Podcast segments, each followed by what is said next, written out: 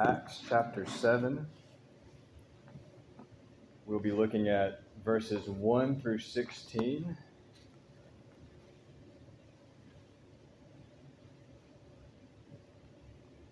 And to bring you up to speed while you find Acts chapter 7, chapter 6 closed out when we looked at it a couple weeks ago with the whole council, the Sanhedrin, gazing upon Stephen. He'd been accused of blaspheming God by speaking against the temple and speaking against the law of God. But instead of immediately responding to these charges, Stephen simply stands firm. And what is observed by his accusers is the fact that he's a man who lives his life in the presence of God. How do we know that? Well, because the last verse of chapter 6 says, They saw his face like the face of an angel. So now we're turning to Stephen's response. And we'll consider this morning the first section of his defense. It takes up all of chapter 7. Allow me to read verses 1 through 16, Acts chapter 7. The high priest said, Are these things so? And he said, Hear me, brethren and fathers. The God of glory appeared to our father Abraham when he was in Mesopotamia, before he lived in Haran, and said to him, Leave your country and your relatives and come into the land that I will show you. Then he left the land of the Chaldeans and settled in Haran. From there, after his father died, God had him move to this country in which you are now living. But he gave him no inheritance in it, not even a foot of ground, and yet, even when he had no child, he promised that he would give it to him as a possession and to his descendants after him. But God spoke to this effect that his descendants would be aliens in a foreign land, that they would be enslaved and mistreated for 400 years. And whatever nation to which they will be in bondage, I myself will judge, said God. And after that, they will come out and serve me in this place. And he gave him the covenant of circumcision. And so Abraham became the father of Isaac and circumcised him on the eighth day. And Isaac became the father of Jacob, and Jacob of the twelve patriarchs. Verse 9. The patriarchs became jealous of Joseph and sold him into Egypt. Yet God was with him and rescued him from all his afflictions and granted him favor and wisdom in the sight of Pharaoh, king of Egypt, and he made him governor over Egypt and all his household. Now a famine came over all Egypt and Canaan, and great affliction with it, and our fathers could find no food. But when Jacob heard that there was grain in Egypt, he sent our fathers there the first time. On the second visit, Joseph made himself known to his brothers, and Joseph's family was disclosed to Pharaoh. Then Joseph sent word and invited Jacob to his father. Jacob his father and all his relatives to come to him, 75 persons in all. And Jacob went down to Egypt, and there he and our fathers died. From there they were removed to Shechem and laid in the tomb which Abraham had purchased for a sum of money from the sons of Hamor in Shechem. This is the word of the Lord. Stephen's speech or sermon, if you want to look at it that way, it'll take up most of chapter 7 and it can be broken down into four sections. So let me go over those briefly just to give us kind of an aerial view of this chapter. Each section that Stephen talks about deals with a major character and the age in Israel's history that each of those characters represented. So, four characters, four ages. The first major character is Abraham. And we find his story beginning in Genesis chapter 12. He represents the age of the patriarchs Abraham, Isaac, and Jacob. The second major character Stephen emphasizes is Joseph. His story begins in Genesis chapter 37, goes to the end of Genesis. Joseph's experiences explain to us how the small Hebrew nation ended up in Egypt. And we'll look at Abraham and Joseph today. The next major character is Moses. And we didn't read about that this morning in our text, but it's coming up we find the story of Moses' early life in the book of Exodus. And of course, Moses led the Israelites out of Egypt and through the wilderness. And finally, Stephen will mention David, Israel's most significant king. And he represented, David represented the establishing of the monarchy in Israel. So this speech is basically a history lesson, but it's more than that. It's a summary of the Old Testament, but it is more than just a retelling. because every single person that was listening to Stephen knew their history. They cherished their history. And they didn't need to be told what they already knew. That's not what Stephen is doing here. So, why would he launch into a history lesson for a defense? Because that's what he's doing, is defending himself before these 70 plus men representing the Sanhedrin. And though he's been called to give a defense, he really doesn't do that. Instead, he, he forgets about himself, basically, and uses this as an opportunity to teach about true worship. The Jewish leaders, they had made worship into something that God never intended it to be. And Stephen had been falsely accused. But if the accusations that were heaped upon him are believed, he's in serious trouble because blasphemy is a capital offense in the Old Testament. And this council of, of Jewish leaders, they might not have the legal authority under Rome to actually put Stephen to death, but that doesn't mean they would not try. But Stephen's concern at this moment is not about himself, it's about the truth going forth. And so, as we'll see, what he does is he tries to get his hearers to hear the same story with fresh ears. He wants them to recognize what has been there all along what has stared them in the face from their own scriptures, the Old Testament, what they'd completely missed. And of course, we sometimes need that as well. The idea that, that Stephen puts forth with Abraham and Joseph is this you cannot limit God. You cannot limit God. You cannot limit God's activity to a certain place. You cannot limit God to a certain way of moving. You cannot even limit him to a certain people group, as we'll see as we go through the book of Acts. You cannot limit God to only working in a certain time. And so this idea is going to unfold as we go along, but I want you to tuck that away. I want you to keep that in mind. You cannot limit God. And I want you to ask yourself in what ways do I limit Him? Where do I insist that, that God stay in my life? What box do I put him into? How do I think that God should move in my life? Think about those things. Verse 1 the high priest asked Stephen, Are these things so? What things? Well, it's the things that Stephen had been accused of disparaging the temple, disparaging the law of God. And what Stephen does is he follows an ancient rhetorical or public speaking practice when he gives his speech. He doesn't respond directly to the question. You probably got that as I was reading the text this morning. But what he does is he seeks to make this emotional and this logical connection with his audience. He wants to connect with them. And so he begins with something that they are familiar with, which is their own history. And it's not until the end of his speech that he actually makes his point. Everything before that is preparation, it's field work. It's like planting a garden the harvest part of planting is actually fairly short. Most of your work goes into clearing the land and tilling the soil and planting the seed and cultivating. This is field work here, but it's very instructive.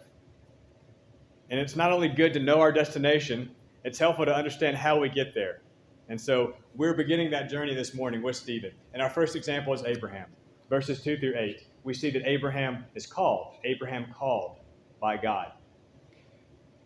Now, Abraham, he was born about 300 years after the flood, the flood that covered the entire earth. Have you ever thought about that? Have you ever sat down and, and tried to trace out the generations in Genesis and, and put together the chronology there? It's not very long that Abraham was born, 300 years after the flood.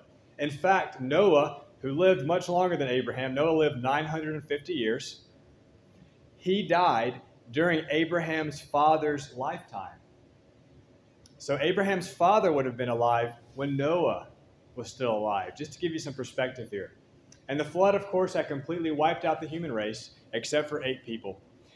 By the law of, of exponential population growth for you math people out there, and the fact that, that somebody like Noah had a much longer lifespan pre flood, the earth had been repopulated by the time that Abraham was born.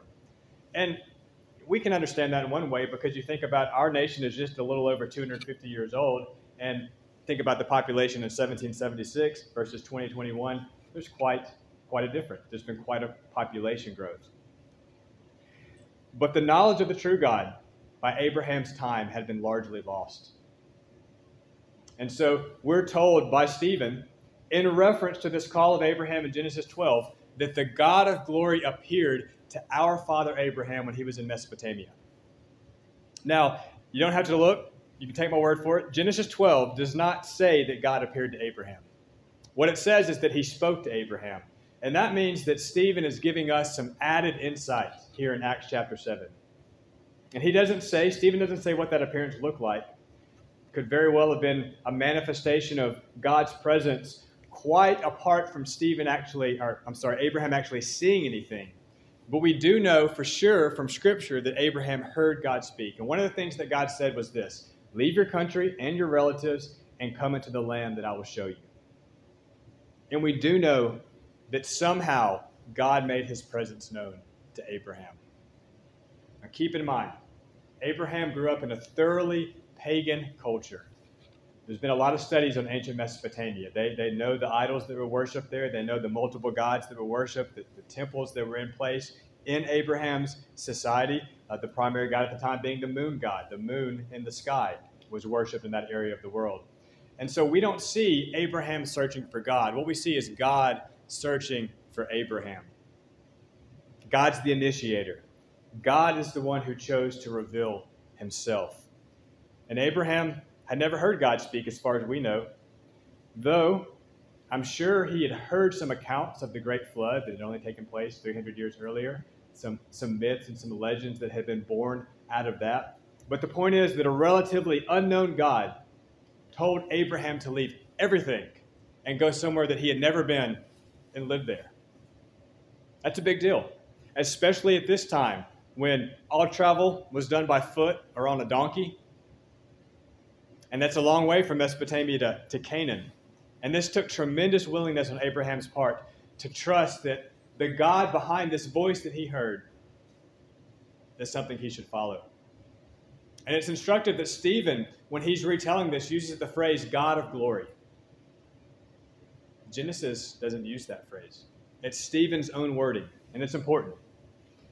I mentioned, if you can think back to last Sunday, when we looked at Psalm 29, that when the Bible says that God is holy, holiness is who God is. Holiness is his essence, it is his very nature.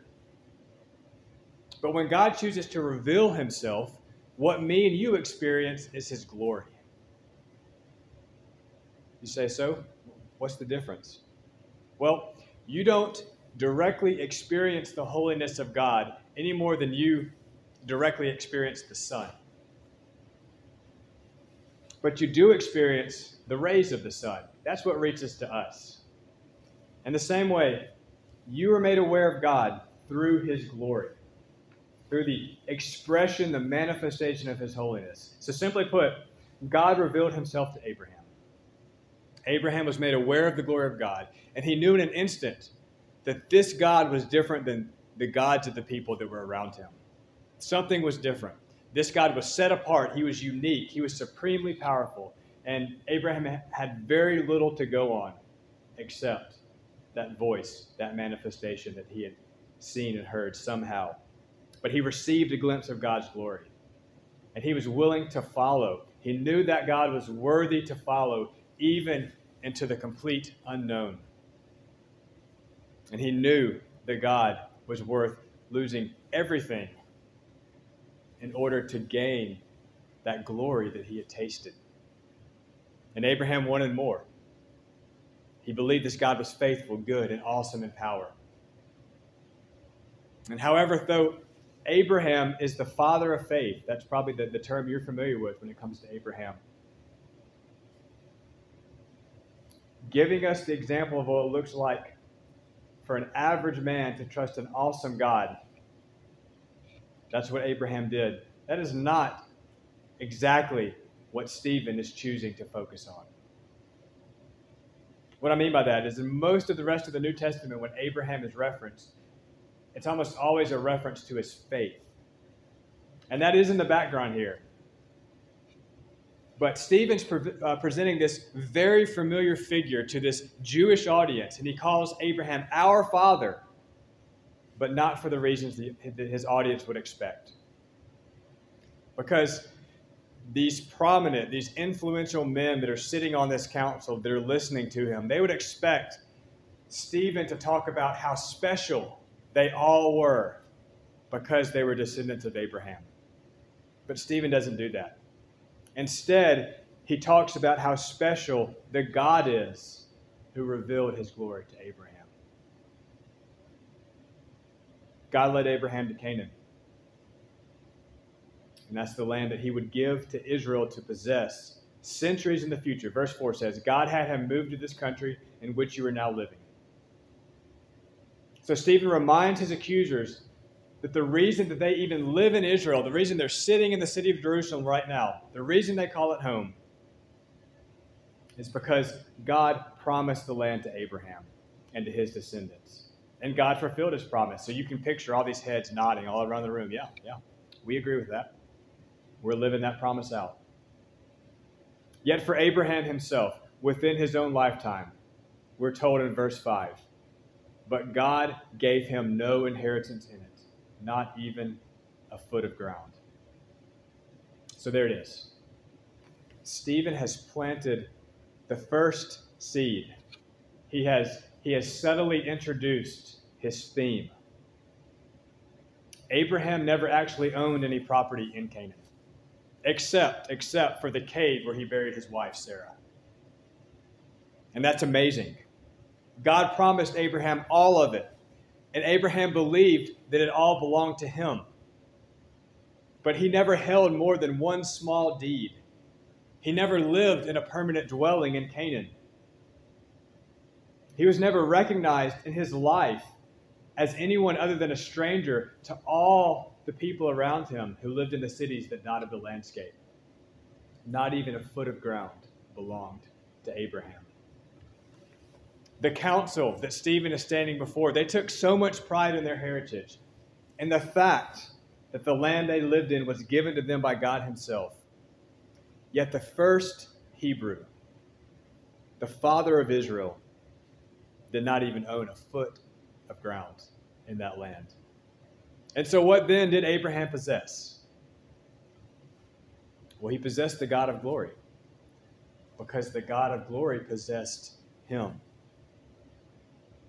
says even when he had no child, this is verse 5, that is no descendant to start the line of people who would populate the land. God promised that he would give it to him as a possession and to his descendants after him. So everything that Abraham possessed, he possessed in the form of a promise. Can't see a promise. Can't touch a promise. You can't feel a promise. But it's there.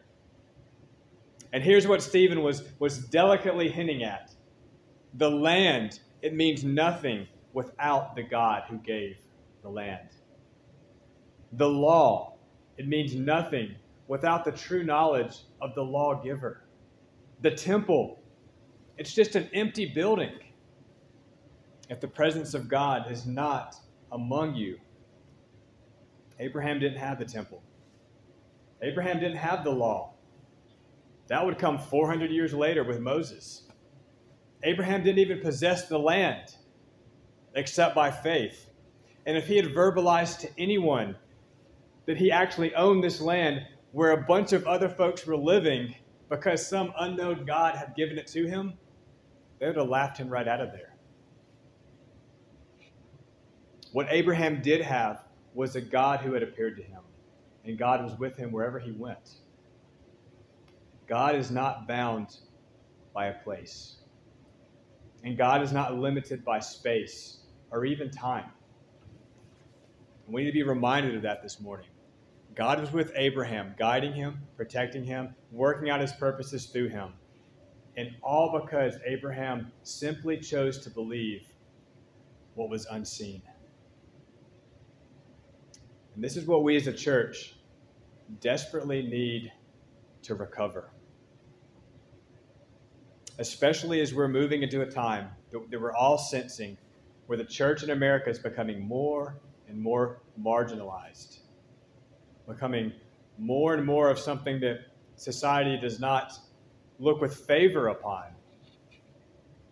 In some cases, only tolerates.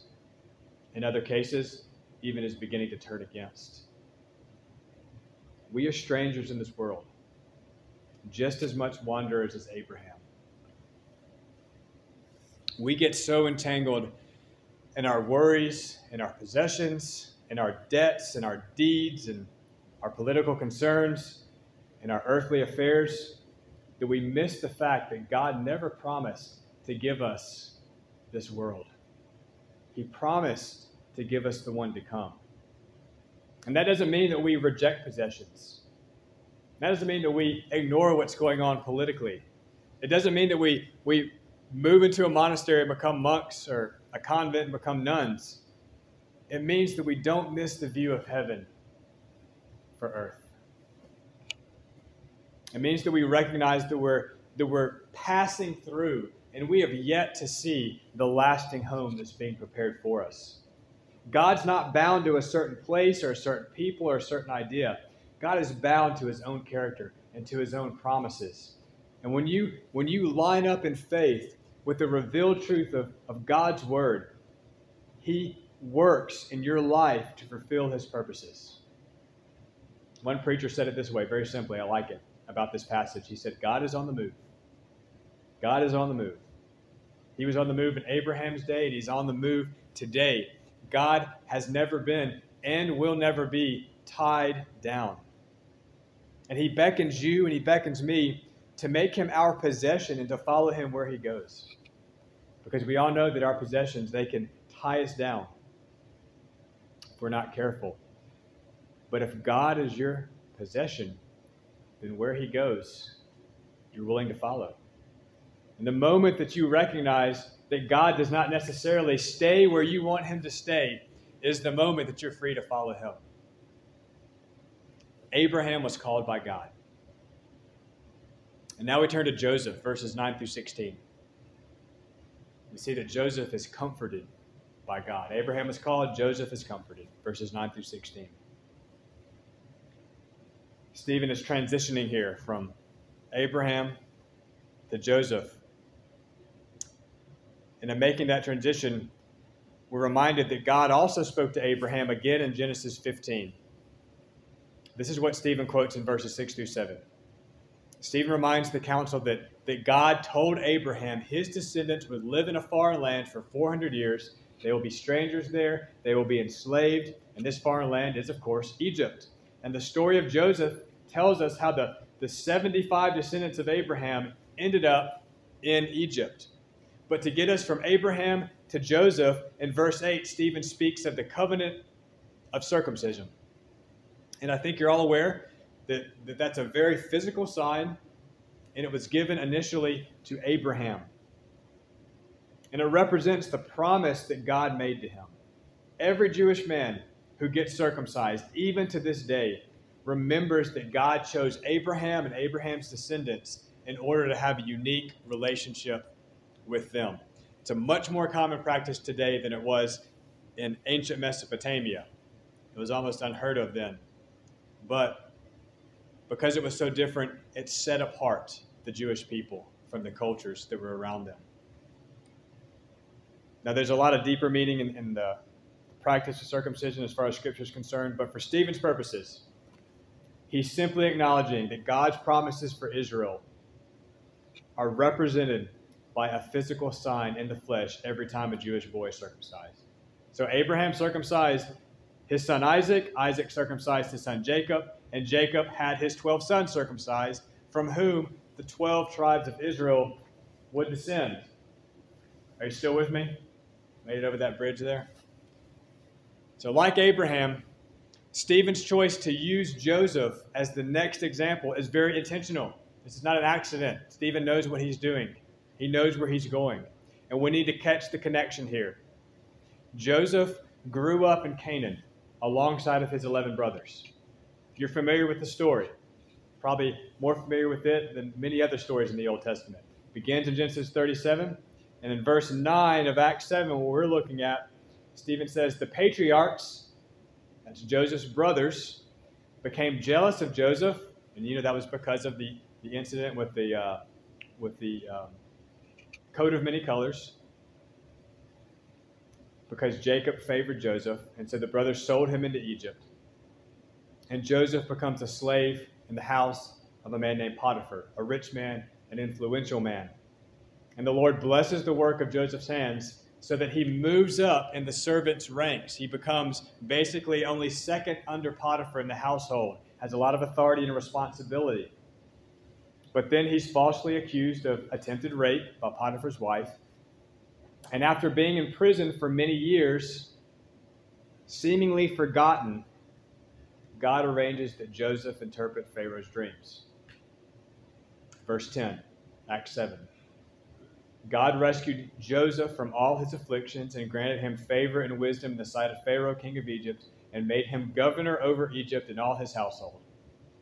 Joseph went from slave to prisoner to the palace. And here's the key it's found in verse 9. Yet God was with him. What a phrase. Everyone else forgot Joseph. His father thought he was dead. His brothers thought they would never see him again. He languished for many years, at least seven, maybe up to 12 years, in an Egyptian prison with no assurance that he would ever be free, that he would ever see his family again, that he would ever have a chance of having a family of his own. Yet God was with him. So I wonder who here this morning needs to hear that. Maybe you feel forgotten. Maybe you feel all alone. Maybe you feel like no one cares. Maybe you feel like no one would even notice if you didn't show up for work tomorrow. Maybe you feel like all of your hopes and your dreams, those things that you were so sure that God Himself laid on your heart, have come to nothing. Maybe it feels like it's just one disappointment after another. That's very much what Joseph would have been tempted to feel forgotten, forsaken, abandoned by everyone, everybody. Yet God was with him. Understand this God was not stuck in Canaan, He went down to Egypt with Joseph. He went to prison with Joseph. He was there. God was present in Joseph's suffering. Back to the council, these ruling Jews that Stephen is speaking to, they had so much pride in the land God had given them that they forgot that the God who gave them the land was not limited to it. God called Abraham from outside Canaan and led him into it. God was with Joseph when he was forced away from the land, cruelly sold as a slave. God loved the land that he gave to his people, but he is not a God that is bound to a place. He is a God that binds himself to people. And that's the point Stephen is making. God granted Joseph favor and wisdom in the sight of Pharaoh, king of Egypt.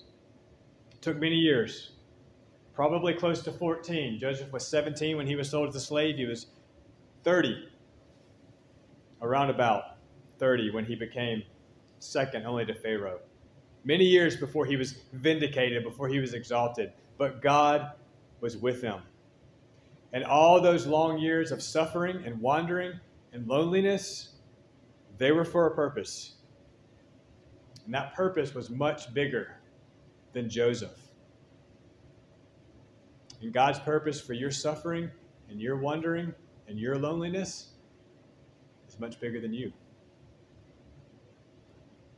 The God who is limitless has reasons that, that we often cannot comprehend for why he's doing what he's doing in our lives. Verse 11 Now a famine came over all Egypt and Canaan, and great affliction with it, and our fathers could find no food. Stephen reminds the council, council, our fathers, our ancestors, Joseph's father and brothers, suffered greatly because of the famine that fell across not only Canaan, but most of the known world, even on Egypt, they were suffering the famine as well. Good thing God is not bound to a particular place. Because in the meantime, Joseph, in his new administrative position, what's he been doing? Remember the story? Seven years of plenty, seven years of famine. He's been storing up grain. The famine is, is upon the land. And it says in verse 12 when Jacob heard that there was grain in Egypt, he sent our fathers, that's Jacob's sons, there to Egypt the first time. So, summing up the account, like I'm doing now, Stephen notes that it was on the second visit to Egypt that Joseph revealed his identity to his brothers. Now, keep in mind, once again, those listening to this story, they knew it very, very well. Stephen was not telling them something they hadn't heard before. He's trying to get them to hear it in a new way, from a different perspective. It's like when you're reading the Bible. I hope you're reading the Bible.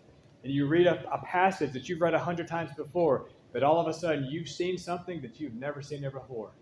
And it just is driven home with piercing relevance into your life and into your heart. What's happening? Well, the Holy Spirit's opening your eyes to see it in a different light. He's giving you new perspective.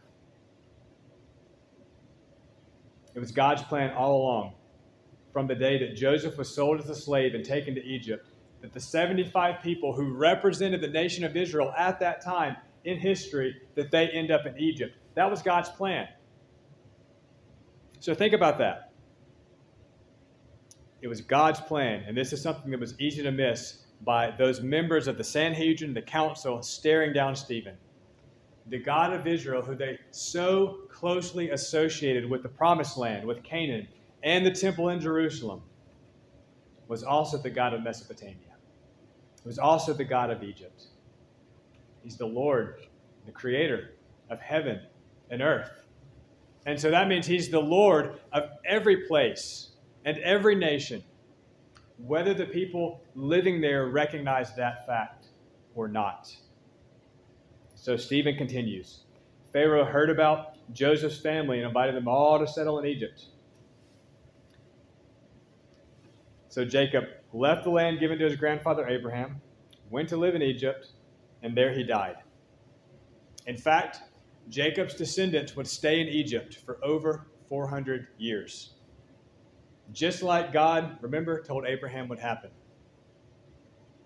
And in the meantime, the Israelites in Egypt they're multiplying greatly.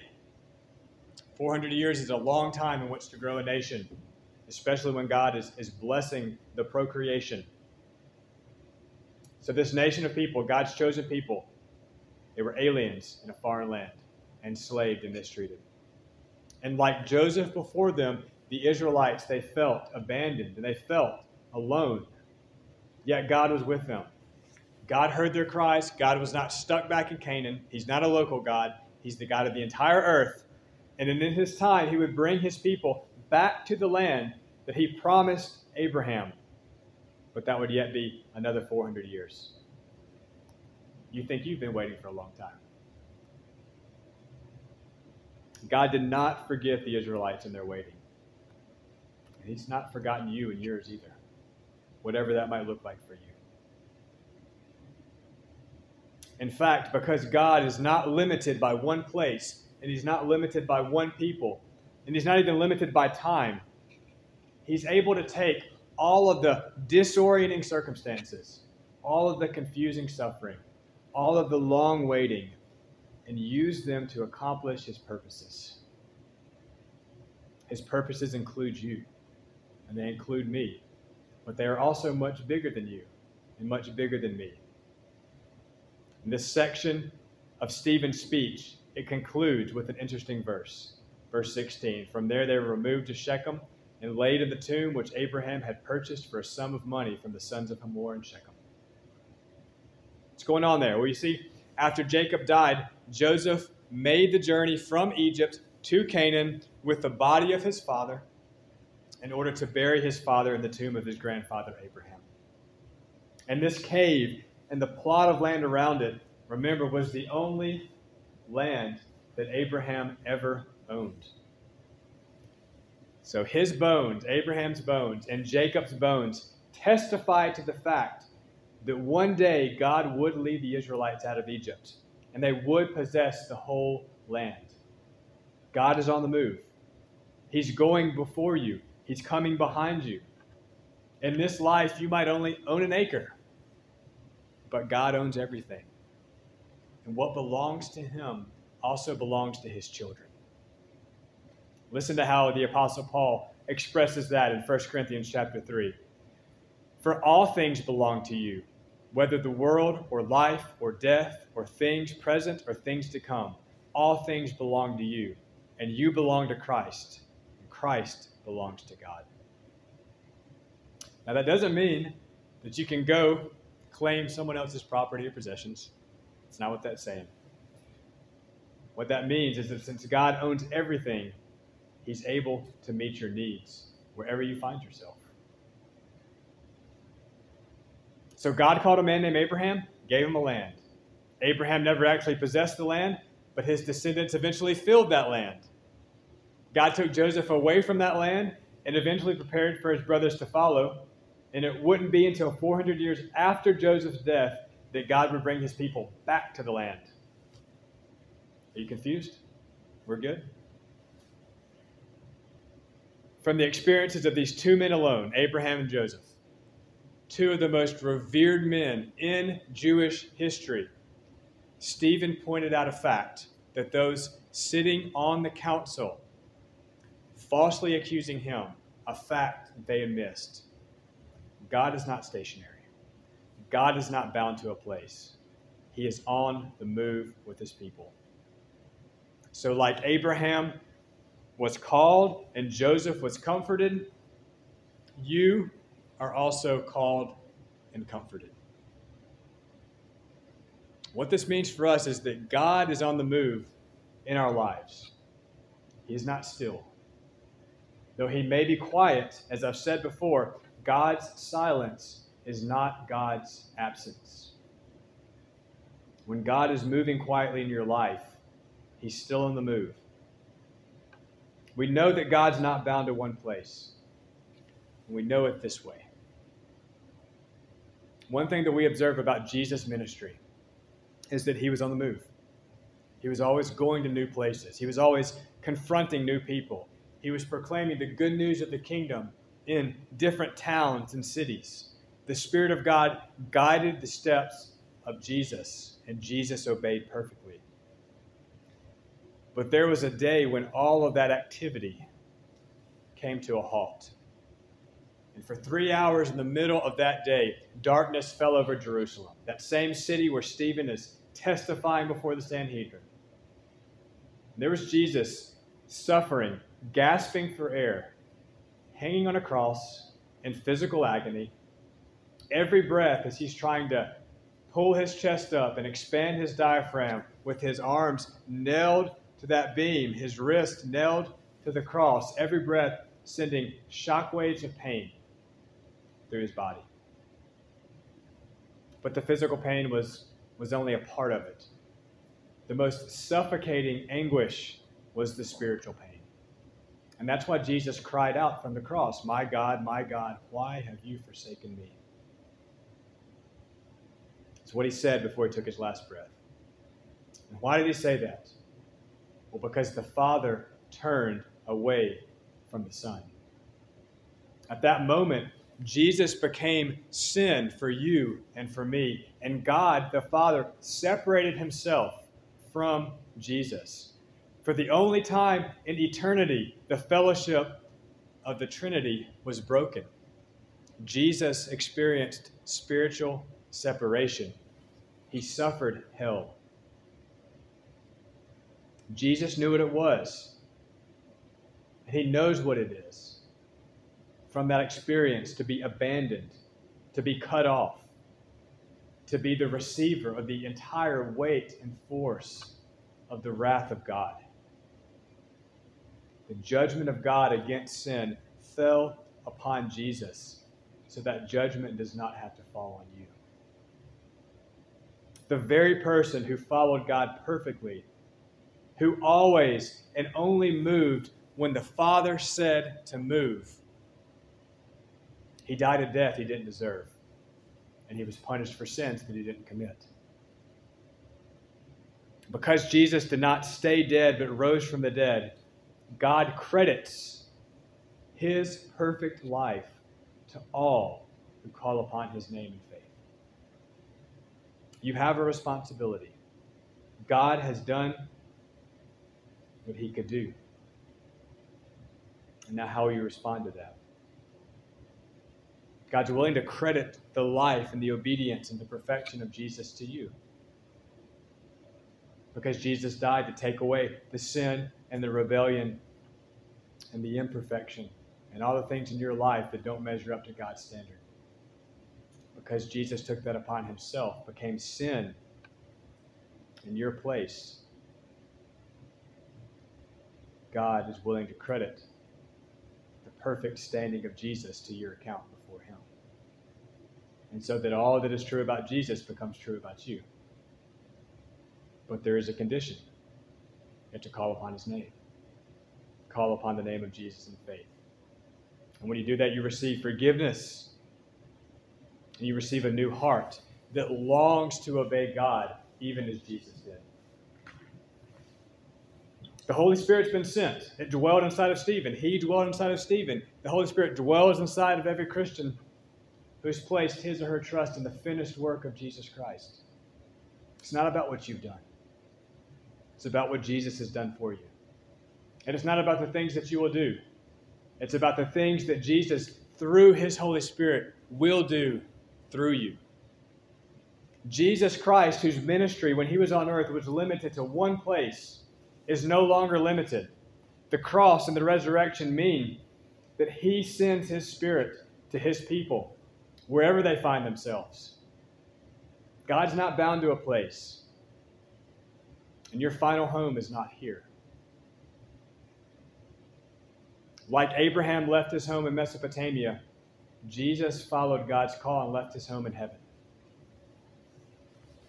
Jesus became a stranger in a world that was not his ultimate home. And like Joseph suffered false imprisonment, Jesus suffered for sins he did not commit. And because Jesus suffered death as a stranger in a strange land, because of that, for that reason, your final destination, if you are a Christian, is heaven. Jesus left the glory of his Father so that you can one day enter into the glory of the Father.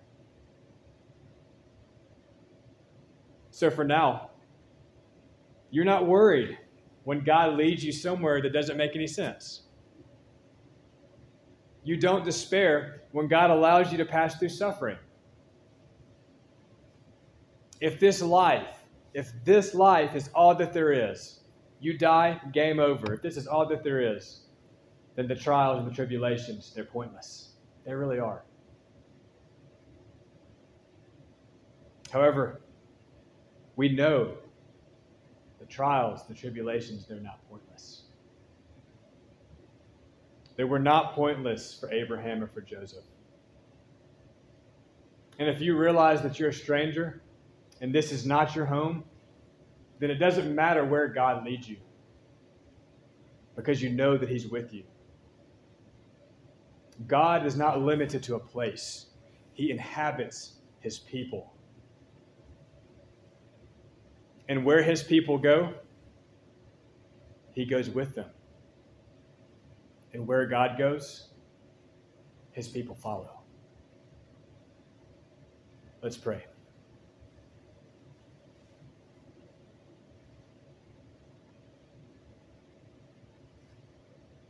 Father, I know that I needed to be reminded this morning that you are not a God that's bound by place or space or time. You're not bound by my expectations or my doubts. Lord, you are limitless in what you're able to do, and you simply call us to trust you. So help us to step out in faith like Abraham and like Joseph, and to recognize that the trials and the tribulations and the sufferings are for a purpose, and that you're finishing what you have begun. Lord, as we go throughout this next week, may we realize that yes, we've been given many blessings and much to enjoy in this life. This is not our home. So help us set our sights on the home to come. And we ask these things in Jesus' name.